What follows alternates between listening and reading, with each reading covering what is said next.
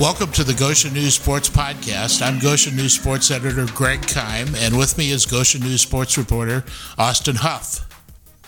Well, Austin, we're back for another week of the Goshen News Sports Podcast. This might be the most exciting week we've had so far in the podcast. I, I think after it is. Saturday. I think it is. I'm going to claim it is the most exciting podcast uh, that we've ever done because of what happened Saturday, like you said. Mm-hmm. Um, if you haven't heard, if you've been living under a rock or taking a really long nap for four days, uh, the Northwood girls basketball team is the 3A state champions. Uh, pretty remarkable game, Greg. You and I were both there. Uh, what were your kind of observations of the contest against Salem?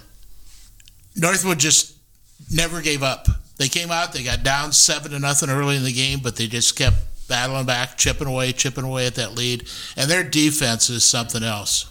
Yeah, yeah. I mean, when they went down, I even told you, like, first minute of the game, it looked just like the Benton Central semi state game. They had a 10 second violation, they're down, and in my mind, I'm like, oh my God, here we go again. Like, 30 seconds into Benton Central, I had written them off. 30 seconds into Salem, I'd written them off. Like, it's over. Oh, it was fun while it lasted, right? Like, oh, it's a great run. But like you said, they don't give up. And uh, like Reagan Hartman hit that three at the end of the first quarter to tie it at tie seven. That was huge. Uh, they were only down one at half, and then they were up one going into the fourth quarter. And I think you and I both looked at each other and that going into the fourth, and you were like, if you had told Coach Adam Yoder at the beginning of this game that he'll have the lead going into the fourth quarter of the state championship game, he'd probably take it. He would probably take it, yes. yeah, Yeah, and it was a, it was a different aspect for me because back I covered the '99 team too that won the championship, mm-hmm. and that they were a little bit more expected because they had three girls, and Amy Zerker, Natalie Will, and Carol Duncan, who eventually went on to play NCAA Division One basketball. So you knew during the season they had a, a chance at making state, making a run at the state title, but this group, not to downplay them anything, but they're all multiple sport athletes. There's no real standout basketball player on that team. One of my favorite quotes from Adam Yoder during the press conference after the game was, "We don't have anybody that's going to play D1 basketball. We don't have an Indiana All Star, but we're state champions." Right. right. And that's and I think, you know, the having that non kind of like all-star player I think affected how you thought of them a little bit because at the beginning of the postseason run, I mean, we had talked about it before, you know, previewing all the sectionals and things like that. And mm-hmm. To me, I- the thought of them winning the state championship never really entered my mind, I guess. Where like, this was a good team. Obviously, they were ranked in the top 10 in the state and they had all the numbers, right? The record was strong and, you know, it, but for some reason, it was just like a mental thing, maybe of like, well, I don't think you know. I don't know. Like maybe you know, teams from this area, teams from this county, don't often make it that far, and you know, go down there and win. So it's like a mental thing almost in your brain where it's like, oh well, they'll lose to someone, right? Like Mishawaka Marian, or they'll lose to Benton Central, or whatever.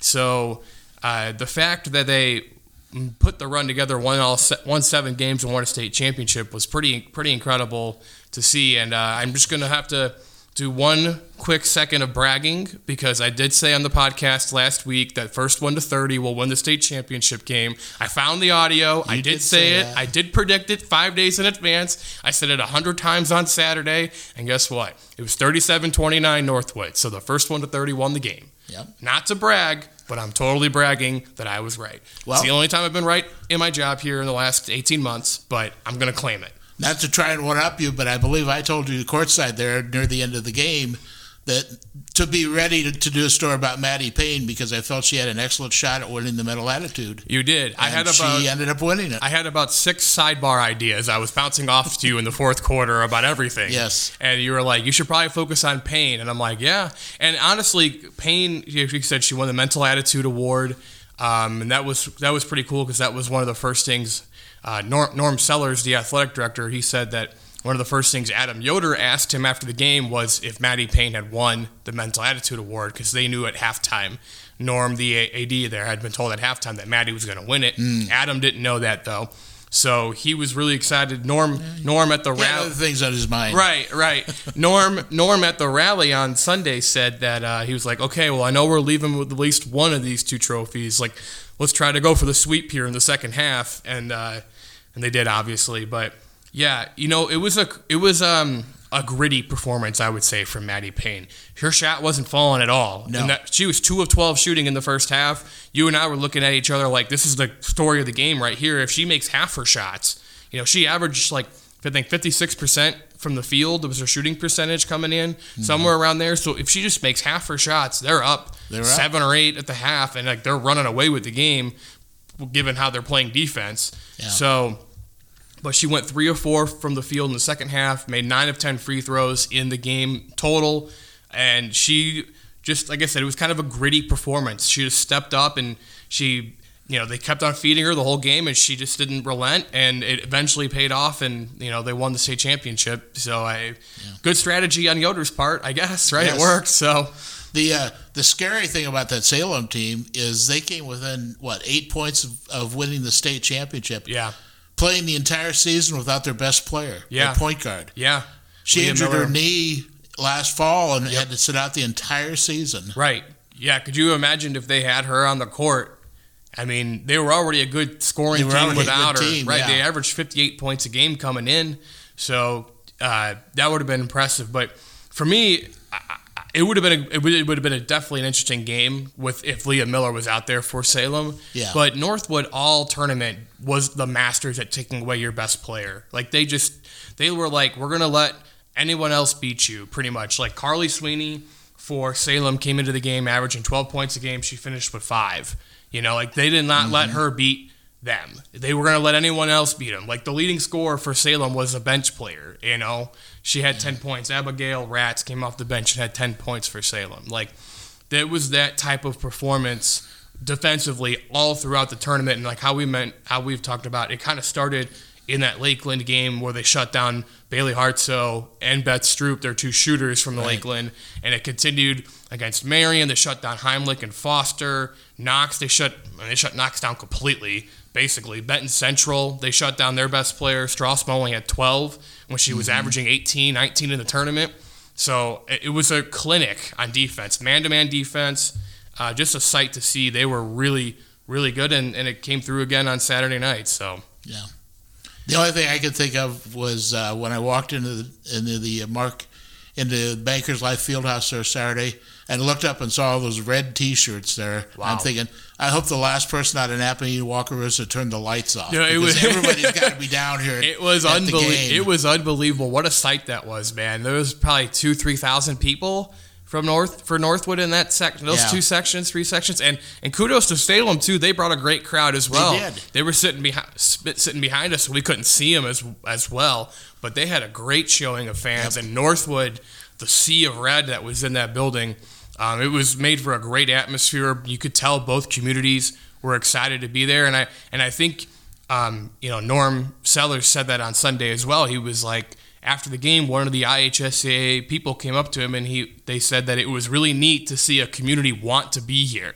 You know, a lot of the times people can buy a ticket and just sit there and cheer, but like you guys were into it, you wanted to be here, you were doing chants and Yeah. everything, and they said it was just really neat to see that, and so you could feel that from the Nappanee Wakarusa community, Right. and uh, it was really cool. It was just a really cool environment, and uh, again, kudos to Northwood for winning the state title. Um, Adam Yoder, you know, they've had two coaches in program history, both have won state championships.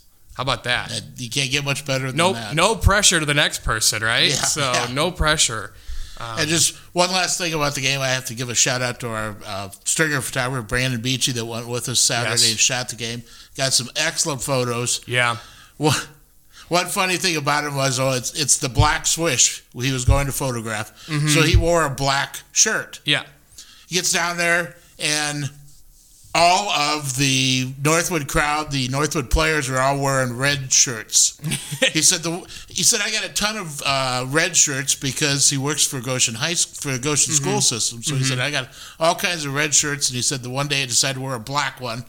they're in red. yeah. And it wasn't even like they were wearing their black jerseys either. They were the home team, so they were wearing their white uniforms. So no unsuccessful wearing the black. But Right. yeah, Brandon was great for us, man. He did got some really good shots, uh, good crowd shots, good reaction shots. I thought as well. That was what that's what tells the story, in my opinion. Those types of pictures. So I really liked that. And yeah, that was a fun, fun Saturday to spend in the driving down to Indy and back. You guys in the car, six total hours round trip. I Mm-hmm. no surprisingly the door was not left unlocked, and we didn't take any sharp turns, so I, I was not thrown out of the car. Didn't fall out. Nope, yeah. thank God. That was great. Um, so, yeah, good good weekend for the Black Swish, and we congratulate everyone uh, on the championship over there. And now the uh, the boys version of the tourney kicks off tonight. The Right. 110th annual ISHA boys basketball tournament. I got I got I got one day off. Now we're back into it, baby. Here we go. That's right. We got uh, teams and actions in four sites tonight. We got Northridge and Concord playing over at Northside Gym in Elkhart. We got Tippecanoe Valley and Lakeland playing over at Northwood. We have Westview and Prairie Heights playing at Westview, and then we have Bethany and is it Fremont? Fremont, Fremont yes, playing at Fremont. Fremont tonight. hmm Should be four interesting games there. Should Uh, well, three, eh, three interesting games maybe. The Northridge Concord game might not be too interesting. No offense to anyone from Concord, Yeah, um, but uh, Tippy Valley and Lakeland are both kind of similar, so they might you know be a decent game. A winner of that plays Wawasee on Friday. Uh, Prairie Heights, Westview, obviously two top ten teams in the class playing each other first round. Uh, winner gets Churubusco on Friday, back at Westview, and then uh, Bethany Christian Fremont. So winner, I believe, gets Lakewood Park Christian I think so. Yes. on on Friday night back at Fremont. So yeah, it should be interesting uh, evening of games, and so Right. And to top all that off, to add to the further excitement and glamour of our of our podcast this week, we have a guest in the studio today. we do. He probably didn't like We- the fact that I uh, dismissed Concord so No. quickly. because he is the legendary Concord coach, Jim Hahn, who coached two state runner-ups at the school. Yeah, back in the single class system. Jim, thank you That's for uh, thank you for coming on. How are you doing today? Doing great, guys. Uh, really appreciate the invitation here today to uh, kind of reminisce about uh, 30 years. Yes, it's hard to It's, believe it's uh, been 30 years, isn't it, Jim? Kind of a little emotional, you know, I really think about it, back about it. Uh, just had a great opportunity with some great kids, and uh, yeah, really blessed to be here today, and, and glad to have you guys invite me in to talk about this. Yeah, we were originally going to dedicate the whole podcast to you when we had you scheduled to come in a month ago, but then, you know, Northwood won a state championship, so we had to adjust the plans a little bit, but I'm sure you, you're okay with that. Absolutely. Uh, what a great achievement for Northwood and the girls program down there. Uh, they've they've had a long-standing tradition of good good girls basketball team down there and and boys as well. So uh, just great for the community, and uh, they've always been very supportive of their athletic teams down in that area. Yeah. So we we have you on today because I am personally working on a story about the 1990 Concord boys basketball team that made that run to state championship. Played in front of 41,000 fans at the Hoosier Dome against Damon Bailey in Bedford, North Lawrence. Uh, never, I don't know if you've ever heard of them. Yeah. Uh, a little, little shiver went down your spine there, uh, Jim. little bit. Every time I hear that word, Damon Bailey, I start a little, little bit of twitching, a little bit of yeah. So brings back some uh, kind of some unpleasant flashbacks in that particular last minute and 51 seconds or whatever it was. But Uh-huh. it was it was yeah, it was a great year, and uh, we were just be uh, we were happy to be a part of that whole thing. hmm So, kind of the point of my story and, and the emphasis on it is a little bit about how history has kind of viewed that 1990 team maybe as the other team, for lack of a better term. Uh, obviously, in '88, you had a guy named Shawn Kemp who ended up having a really stellar NBA career and things like that. And in 1990, you played against Damon Bailey, who was the all-time state leading scorer and kind of a folk hero. Even they, they even said that on the broadcast of the game at the time. He was a folk hero. He was still playing. That's how legendary he was. Well, You know, when, Yeah. Bo- when Bobby Knight starts recruiting you as an eighth grader and tells his, ba- his varsity basketball team at IU that Damon Bailey is already, as an eighth grader, better than any guard he has on his team, that that gives you some folk let folk. Uh, Absolutely. Status. Every, everything uh, he he uh, was awarded in all of his uh, career he had at Bedford North Lawrence. Uh, he, he he earned every bit of it, and uh, he was definitely a special special high school basketball player.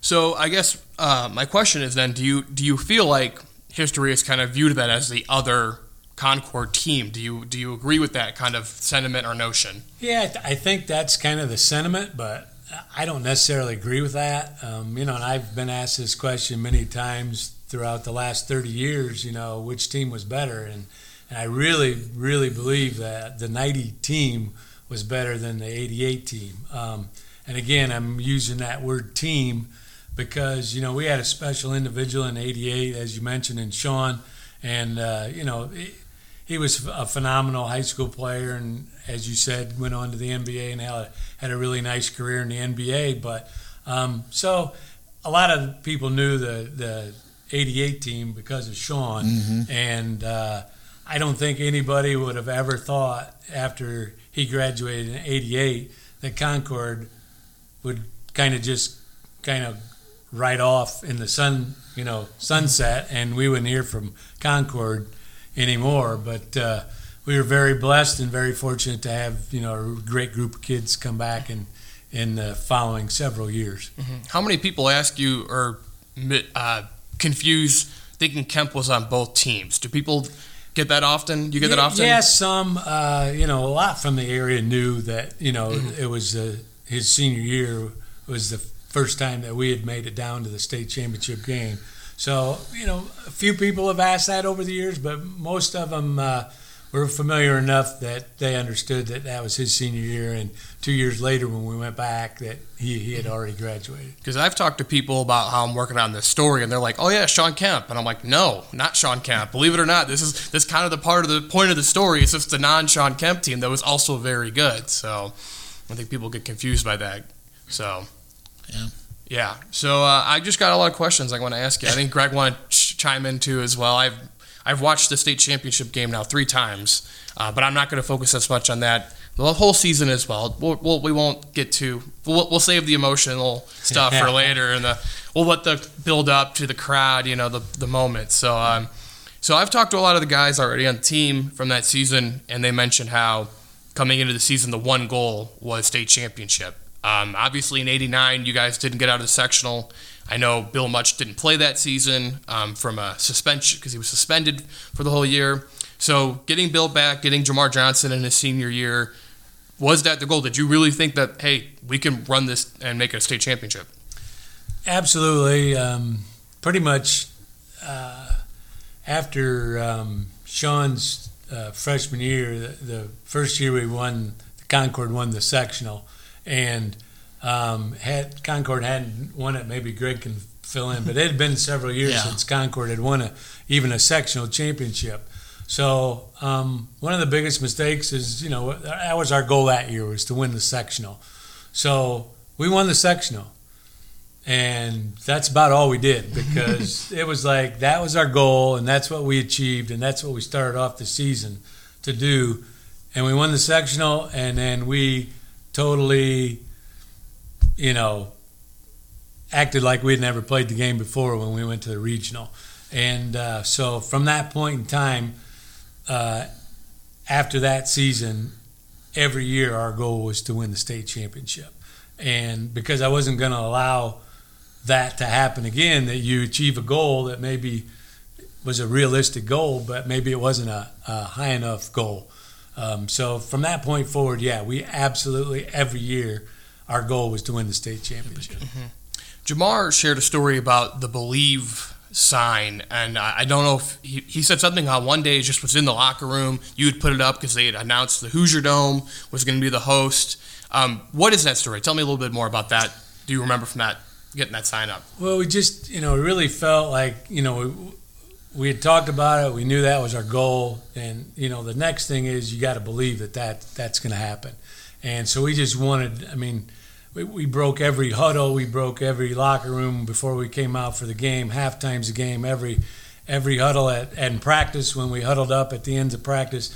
I mean, we broke every huddle with believe, and that was it, one word. And they all knew what it meant. We put a, I posted a, a sign, a picture of the Hoosier Dome at the time, mm-hmm. and uh, put it above the locker room door going out from the locker room out to the to the gym, and with the word "believe" up there. And so every day, anytime those kids would come from the locker room outside, whether it be to practice or for a game, they saw that and they saw the Hoosier Dome and they saw the word "believe." And uh, we just wanted to make it a mindset that this is really what we believe that we can do and where we're going to get. Jim, uh, as much success as there was about that game and notoriety and national media attention, are you at all surprised that they haven't tried to recreate that and do it again sometime? you know, it was a great story. I mean, just the fact of, um, you know, 41,000 plus people Yeah. to see a high school basketball game. And knowing that we were the, I guess, the David in the story because of Goliath being Yeah, Damon Damon Bailey. Bailey, Right. and the folklore in that. Um, so yeah, it was it was a great storyline. Here you got a you know um, uh, championship type folklore hero of Indiana high school basketball playing uh, against a you know team from northern Indiana who you know didn't get a lot of recognition. No, I, I guess we did because at the end of the season we were we were ranked number one going into the state tournament series.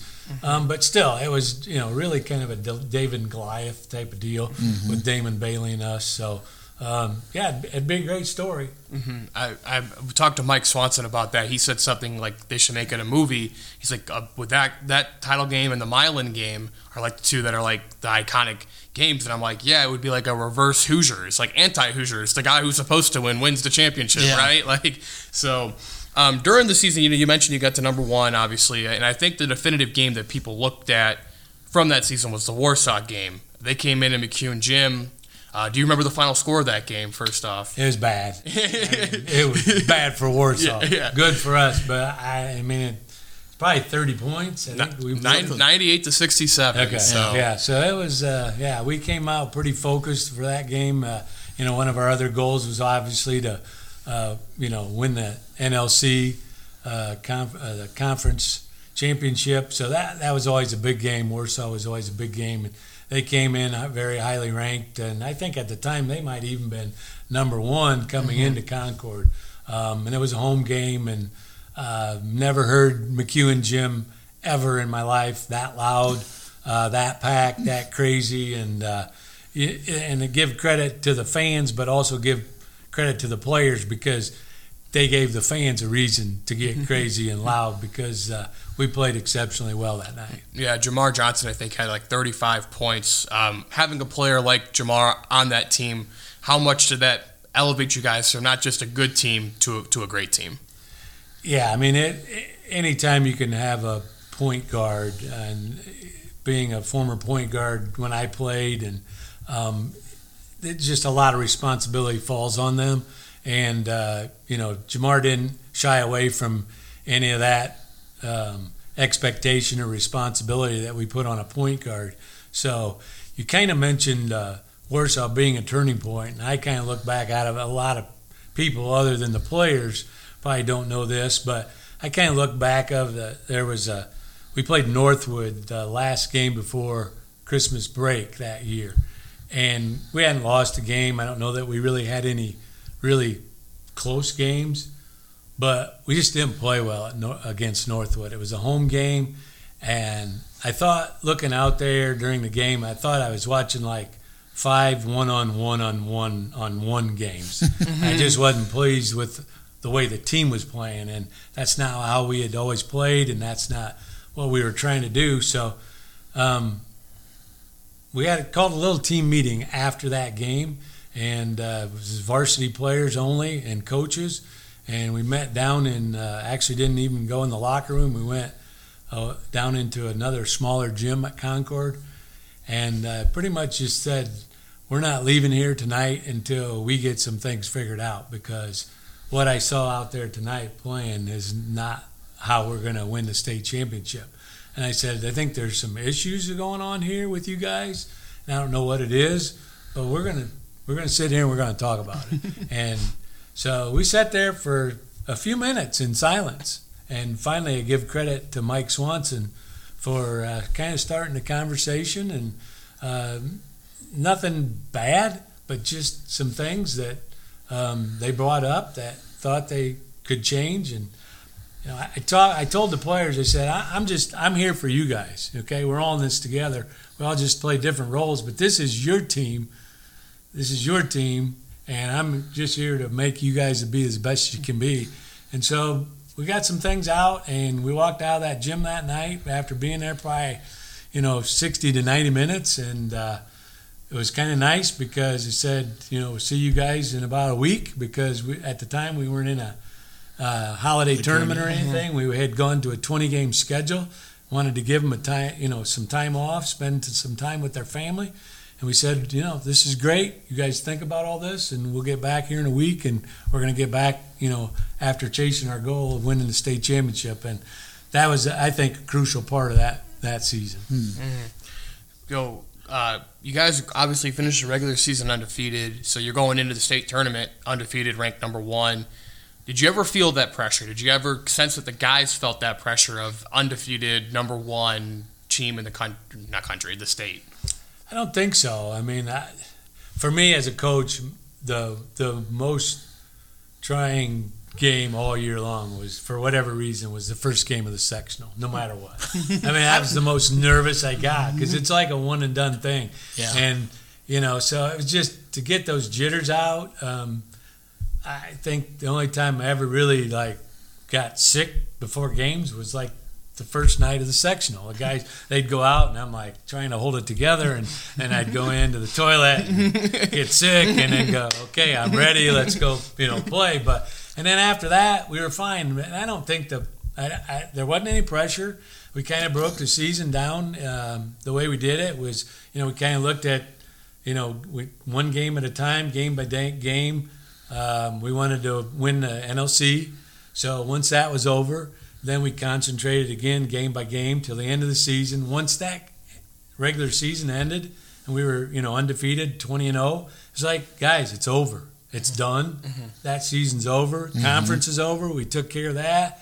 Undefeated season, we took care of that. But it's a whole new season, so we're starting all over now, and we got nine games that we need to win. Yeah. So um, that's kind of how we broke it down. I really don't think they felt any pressure. And did having the 88 experience help with like prepare for that? You think because you had obviously Much and Johnson played in that 88 team, so did that help them too? I guess like handle it. Absolutely, and I mean, coaching staff, players, everything. You know, even though there was only a couple guys that were on that team that played, in in Bill and Jamar, eh, just so many different things. You know, how we handled that week um, of going down to Indianapolis for the press conference on that Monday.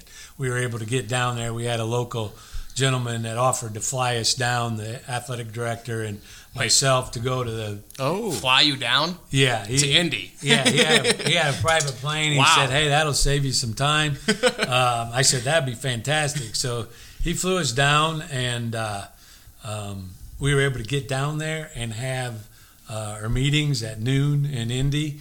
And after those meetings, we were able to get back up here in time, and we scheduled all of the media, local media, to come in on that Monday afternoon to practice to, to open up all the interviews with the players and myself and whoever they wanted to talk to. But then that was it. Then after Monday, we were pretty much done. I did several telephone interviews for you know uh, some of the reporters downstate um, during the week, but that was just me. I wanted the players just to be focused totally on the on game. the game and the preparation for that the upcoming weekend. How do we get a plane for us, Greg? Who do I need to talk to? You just need to have the know the right people in the right places. So Could could Goshen News afford a plane? I doubt it. Okay. But Okay. Well, I figured I'd ask on the podcast to no one. Um, so you guys kind of cruise through the sectional, the regional doesn't have much. This uh, semi-state semifinal don't have much issue, but the semi-state final, Northfield, you have the Ross twins who are both six nine, six ten, whatever they are. And uh, you guys won on a walk-off goaltend, basically. Uh, what do you what do you remember from going into that game, and then kind of how that game transpired? Yeah, the biggest thing about that, you know, and watching their tapes and and breaking them down. We, I mean, we weren't real big. I mean, Bill Much was our biggest kid at six three, and here they, you know, he's got these two six ten kids, and I was more worried about how we're going to defend them than I, you know, was uh, worried about our offense because I thought offensively we'd be able to score and we'd be fine. I was just concerned about defense, and we really got into the game it was like we we really struggled offensively. I mean, they played uh, uh, one three one zone, and, and they had one of the twins in the middle of the zone and one on the on the baseline, and uh, they were long, and uh, they had some other players that were long, and uh, we just we, we struggled offensively against them, and uh, yeah, we were fortunate um, to win that game. I think if I remember right, Jeff Massey Mhm. might have made the shot or shot Right, the shot right. that was goaltended. And I know that was, you know, I'm sure if you were talking to Northfield people, they were like, that wasn't goaltending. anyway, so, Two sides to every story. absolutely. Just like the block charge was in the De- Bedford game. Yeah. we'll, we'll get to that. We'll get to that. Um, we'll put that on pause for a minute. Uh, yeah, Greg, you got any anything else? I know I've been kind of dominating the questions. Anything else you're thinking of that before we kind of dive into that state What day? What do you remember most about that season, Jim? I mean, it's a, it's got to be a magical season, but is there any one point that sticks out, or Just, I think um, the way the players bought in to what we were doing and believed in what we were doing and believed in each other. And um, just, yeah, I mean, it was a pretty uneventful regular season. Um, didn't really have a whole lot of real close games. Um, and then when we got into the tournament, just, yeah, we were able to like you had mentioned before, Austin, it was it was pretty uneventful until we got to that championship game of the semi-state. So that that was interesting to see too. Then knowing, okay, since we hadn't been in a lot of close games, you know how we were going to respond in that that championship game of the semi-state to see what we did, and you know we came out with a win. But uh, yeah, just a lot of good memories and just. Uh, the way that I, get, I think the team bought into everything we were doing.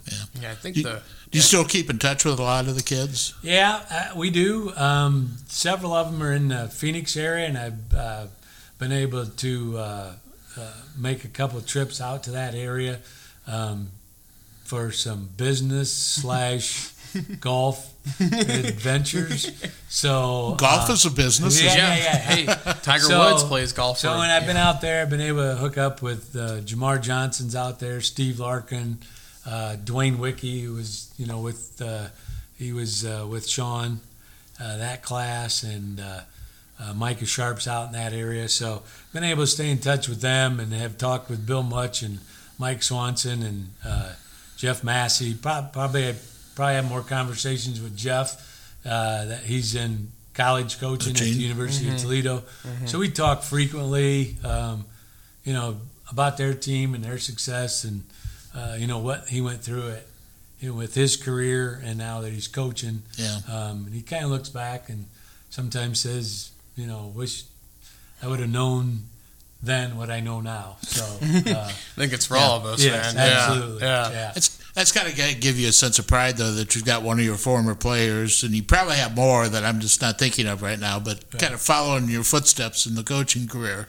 Yeah, you know, our goal always was, you know, I, I think, uh, remember, I think at when we got beat, and I think I was even you that I told Greg, you know, I said, if this is the most disappointing thing that these guys ever hap- this happens to in their life is losing a state championship game.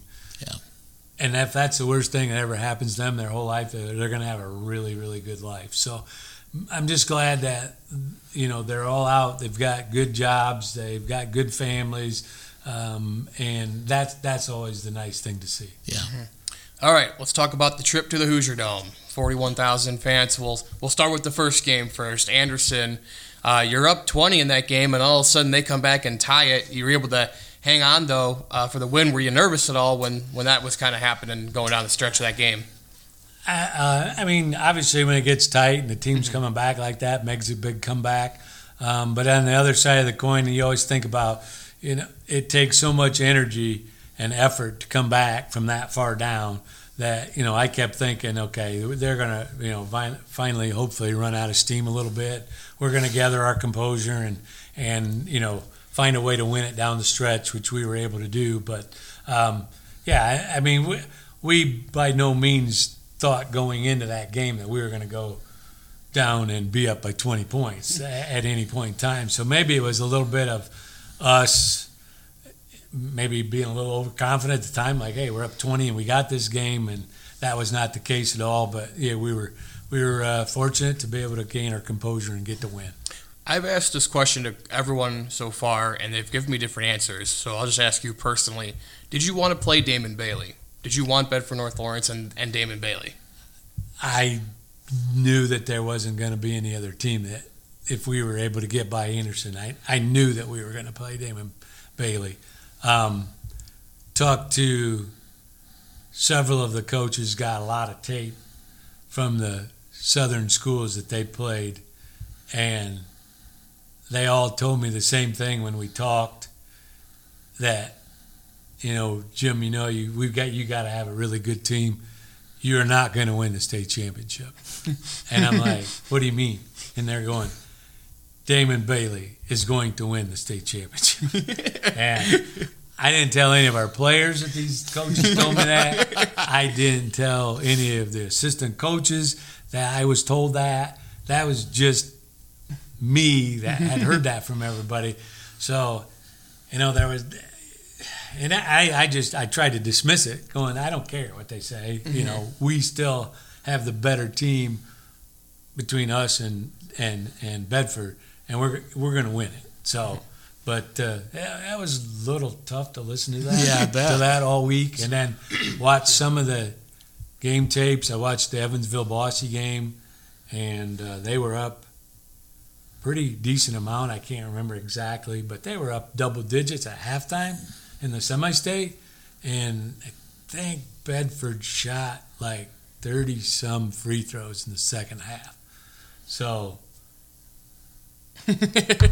we'll let it sit at that. so were you even looking at Southport? That was the other team there. No. You just No, not really. no. I mean, I, I just firmly believed, you know, I mean, Bedford had been there, Damon had been so close, and he was going to get there. And um, so he, to say no, we didn't look at anything on Southport would be, no, probably not accurate. But our main focus was obviously Anderson to, to, to know we had to take to win that game.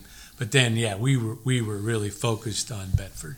So obviously, you had the first game of the day, so you got to play in the Hoosier Dome that first game, so you kind of got to take in that crowd before the big game of the crowd. Did you ever look up, you know, maybe pregame before the Bedford North game and just kind of look at it, just kind of see what was happening, and did you process what you guys were accomplishing that night in terms of that historic moment? we we kind of yeah we did and i told the team i said you, when you guys come out there for the anderson game and you're in warm-ups i want you to look up i want you to look around i want you to see this stadium filled with all these people and you know understand what a you know a special moment in time that you you're getting to experience here so once you do that you know look all the way around. You know, you're going through the layup line, look up, look at each side, look at each end as you're coming back, and soak it all in. But then, you know, at, as the clock's ticking down with, you know, to about 12, 10 minutes to go to the game's going to start, then you need to quit looking around and you know and start Focus. focusing. But we didn't, you know, we didn't we didn't want to make it a, the moment bigger than life. So we wanted them to experience that and enjoy it, take it all in, but then be ready to play. Did you do anything like the Hoosiers things, like uh, measure the height of the basket or the free throw line, to show them, hey, this gym is just this basketball court's just like the one we got back home in Concord, McCune Gym. We we didn't. I mean, we again we tried to you know get them to. And when we had our practice, uh, we had some time to go down there and practice. You know, t- again, look. You know, hey, you got 15 minutes here. Go to the top of the stadium if you want. Go wherever, but and shoot around, look around, um, do what you want. You got 15 minutes to take in this stadium and where we're going to be playing. Um, and then when we start here in 15 minutes, then we got an hour and 15 that we're going to go through and do what we need to get done. But so not, nothing really gimmicky, but I want them to understand that, you know, get used to the shooting background. We obviously we took a lot of shots, Yeah. both ends of the floor because yes, it it was a little different. But I actually coaching in there and playing in there was actually easier than it was at well, it's Bankers Life now, but um, when we played in '88, um, there because as a smaller basketball arena, it was so much louder. Mm-hmm. The Hoosier Dome, the fans were further from you. It was bigger. You know, you could communicate. I could communicate, and the players could com- communicate back to me a lot easier without having to scream and yell and Oh, yeah. lose my voice. Yeah, that's what Mike Swanson actually said to me on the phone. He was like, it, "We could talk like how we're talking right now, mm-hmm. and we could hear everything." It was actually a weird, like it was better almost to play in it in that regard because the fans were so far away, Right. and the Oh, yeah. sound just travels right. Mm-hmm. So I mean, I, rem- I remember covering games at the Concord and McCune Gym, and the guy, that's, the sports writer that's sitting right next to you at the press table, you have to scream at him Yeah. to even be heard, you know, over the over the noise Yeah. the crowd generated. Yeah, with uh, McCune was yeah. I mean, so if you could play in there and communicate in there, You could um, play anywhere. You could play anywhere because Yeah. it was it was no place louder. So I know uh, you mentioned to us before we started recording that you have watched the game back since uh, it took you 27 years to watch it, though. Um, I guess what did it? Uh, why did it take so long? What did it? What and what changed for you to be able to go back and watch that state championship game? I, I guess one day my wife just said, you know, asked me. She goes, "Have you ever watched that?" And I said, "No." And she says, "Why not?" And I said, "I don't know. Just I haven't." I said, "You know, we we we, we had our goal, and we really believed we were going to win the state championship. I know what happened.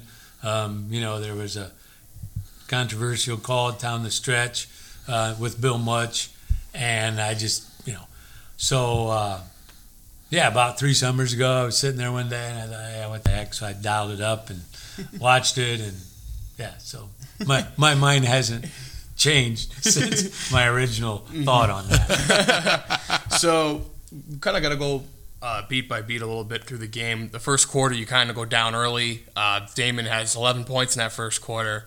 Uh, what do you remember? I guess them coming out. Did you did you guys feel tight at all? Were you nervous? I guess how did you how did they get to that point? I guess. I think it was just a matter we missed some, you know, missed some shots, and they were hitting shots, and obviously Damon scored 11. Uh, we changed up a little bit what we had in mind on defensively. We were going to rotate some guys on him, try to keep somebody fresh on them. Um, so I think just the moment maybe uh, was more than what we thought it was going to be to start the game, and I think again they settled in a little bit into the second quarter. Right. It, it seemed like uh, a big key to that was Jamar guarding Bailey in that second quarter. Bailey doesn't score. You guys go up five, I believe, at halftime. Um, how much did that affect Damon Bailey having Jamar? And was that a move you had planned out before the game, or was that just something you kind of were feeling in the game? Hey, let's get Jamar on Bailey. We had talked about it, and you know we had worked on that all week during practice. We said, you know, we're going to rotate guys on him. We got to keep somebody fresh on him. He's going to be, you know, a beast. Uh, you're not going to, you know, you're not going to stop him, but we just want to try to, you know, somewhat control him.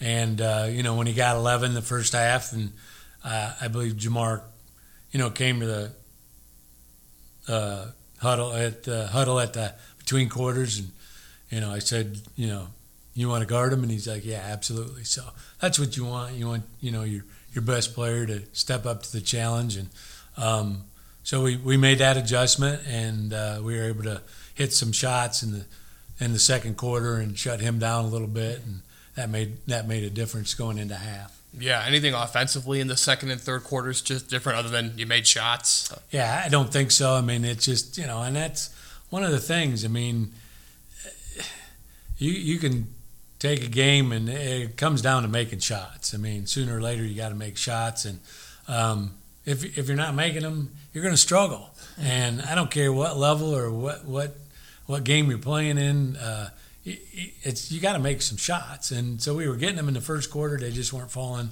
Second quarter, I think we settled down a little bit, made some shots, and made some defensive adjustments. Yeah, I think every coach I've ever talked to has always told me that, hey, I look much smarter when my kids make baskets.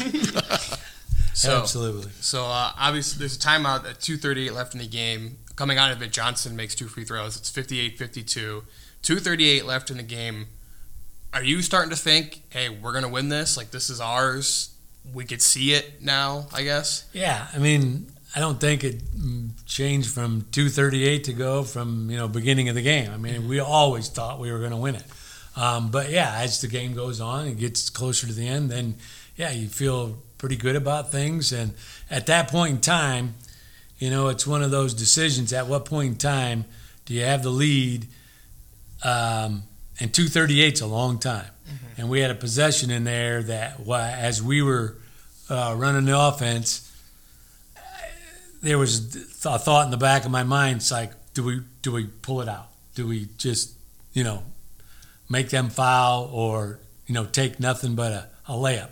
So we were probably about one possession away from doing that, um, and we didn't. So you, you, know you can never go back and second guess yourself. Mm-hmm. I still think because if you start doing that, then you don't want your guys playing to not lose. Right. You want them to play to win, and mm-hmm. you'll see that in games all the time. You know, teams have a lead, they change the way they start playing, and then they start to play. Okay, well, we just don't want to lose this game instead of just going out and winning it. Mm-hmm. Uh, so BNL goes on a 7-0 run after that to take the lead. You guys called timeout. Uh, out of the timeout, Jamar hits a shot. Was that kind of the design to play like, hey, let's get the ball to Jamar and let's have him hit a shot or try to get him a shot or something like that? Yeah, I mean, absolutely. I mean, you want your best players taking your shots. So, um, again, Bill Much misses a nice little. I'm not sure exactly what the time frame was, but he had a little 10, 10 12 footer right in the middle of the lane that went like halfway down, popped out. I know you know Mike Swanson missed a you know one and one at the end of that game, and I'm sure if you talk to Mike, mm-hmm. probably, and you know, mm-hmm. really good free throw shooter. Um, just missed it. Mm-hmm. So, you know, we had some things go down the end. Um, and I've always said from the beginning, and we when we preach this um, to the players, it's like you, your job is to play. You just play. Mm-hmm. The referees are there to referee. I'm here to coach. Part of my role as a coach is if the officials need to be talked to, I'll take care of that. Mm-hmm. Um, you guys just play. And we also said no official can ever determine the outcome of a game. And even though you know there was a controversial block charge, mm-hmm. we don't know even if they call a charge that we would have won the game. We don't know that, but you know we missed some free throws, we missed the little jumpers. How many turnovers did we have that game? How many offensive rebounds did we give? So you know you can blame it on a call, but the bottom line is you're in charge of your own destiny and the outcome of the game. So, um, you know, it, it, it, was a heck of a game, mm-hmm. and uh, if we'd have, you know, made a couple shots down the uh, down the stretch or uh, got a, got the call the other way, you, you never know. So when that that block charge comes up, when you watched it again, did you turn away? Did you close your eyes? No, I watched it several watched times. you I, slow it down. I or? figured as long as I'm watching this and going through the pain, I'm really gonna like slow it down and watch it and repeat it to see. So I think probably the most telling one that I just sit there and still laugh at today. We were staying at a hotel. We didn't stay downtown. We stayed out by the airport. So we had a meal plan after the game back at the hotel when we went back, and there was a rather large chef there. In the, they had a buffet set up for the players. And there was a the chef was there, and he was coming through. And as Bill Much walked past him, he looked down at him and he said, "Are you fifth, number 54?" And Bill said, "Yep." He goes, that was a charge. and I'm like, really? they feel bad enough already. And now you're going to say that. Oh, that's funny. But that oh. was, uh, and I, yeah, I'm sure Bill remembers that because, and it was just like not not what we wanted to hear. But so, anyways, it was uh, it was a it was still it was a great game, a classic game, and uh, you know we just have, we ended up just a little bit short that night last one for me here, Coach. And again, thank you so much for your time. Um, what is the legacy of, of 1990 Concord? What is their legacy? I mean, to me, I, I still think that that was the best team that's ever played at Concord. I, I truly believe that was the best team that I coached when I was there my 11 years. and we talked about it earlier. You know, between the '88 and '90 team, I just think that uh, yeah, they just they, it was a special group, and it was you know they did it without Shawn, and I really think that you know after Shawn left, a lot of people kind of probably were going to write Concord off, and you know they they came back and had a, a very special special season, and uh, one one that uh, I'm sure they'll all remember, and I'll definitely will always remember. Thank you again, Coach, for diving coming on the podcast. We really appreciate your time. Uh, again, this will be part of a story that I'm working on about the 1990 team. It's scheduled to come out uh, on the 30th anniversary of the state championship game. Uh, May, uh, May, I almost said May 24th, March 24th, coming up here pretty quickly. So uh, we thank you again for coming in, taking some time, and uh, you know, hopefully you don't have to rewatch that game ever again. Um, Probably won't. so awesome. Is that on your uh, hit hit list, huh? No, not not not anytime soon. So, but Okay. no, appreciate the invitation. Enjoyed it. It's always good talking with you guys and And- reminiscent of that team. Yeah, Yeah. yeah. Well, thanks, Jim, for coming in today, and that'll wrap up another edition of the Goshen News Sports Podcast, folks. We'll talk to you next week.